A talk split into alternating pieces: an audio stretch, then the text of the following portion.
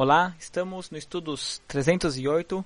Esse é o último dia que nós vamos repetir aquela mitzvah sobre as leis sobre os litigantes e como todos esses dias eu falei sobre a questão da shvuah, do juramento que o Bedin, em determinadas situações, disputas, o Bedin obrigava um dos lados a fazer.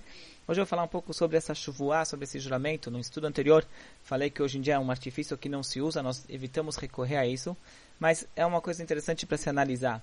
Numa das primeiras mitzvot que nós passamos no estudo do Maimonides, tem uma mitzvah sobre o amor a Deus que fala assim, a pessoa deve fazer um juramento em nome de Deus.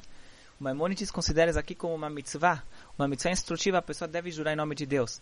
E faz parte do serviço a Deus, da reverência a Deus. E é tirado de um passo que isso aqui está escrito, Hashem, vosso Deus, você deve temer, e a Ele você deve servir, e em seu nome você deve fazer um juramento. Se fizermos uma leitura literal desse Maimonides, sai que é uma mitzvah. Nós devemos sim jurar em nome de Deus. Tem gente que é uma discussão, fica, isso aqui fica sujeito a aberta discussão, se o Maimonides está dizendo que é uma obrigação a pessoa de fato fazer o juramento, ou se quando a pessoa já vai fazer um juramento, fazer o juramento usando o nome de Deus, essa que é a mitzvah, mas não que a pessoa deve é, procurar uma situação para colocar que ele faça um juramento.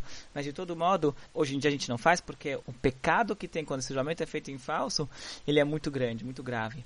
Apesar disso, a gente tem que entender, mesmo de acordo com aquelas interpretações que vão falar que o Maimonides está falando que é uma mitzvah, a pessoa tem que ter todos os elementos anteriores no passo para poder fazer o, o juramento. Hatirah, você deve temer Hashem, vosso Deus.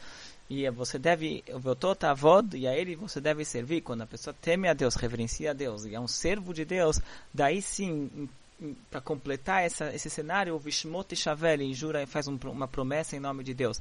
Faz juramentos em nome de Deus. Mas não é algo que a pessoa deve fazer isso aqui de uma forma banal.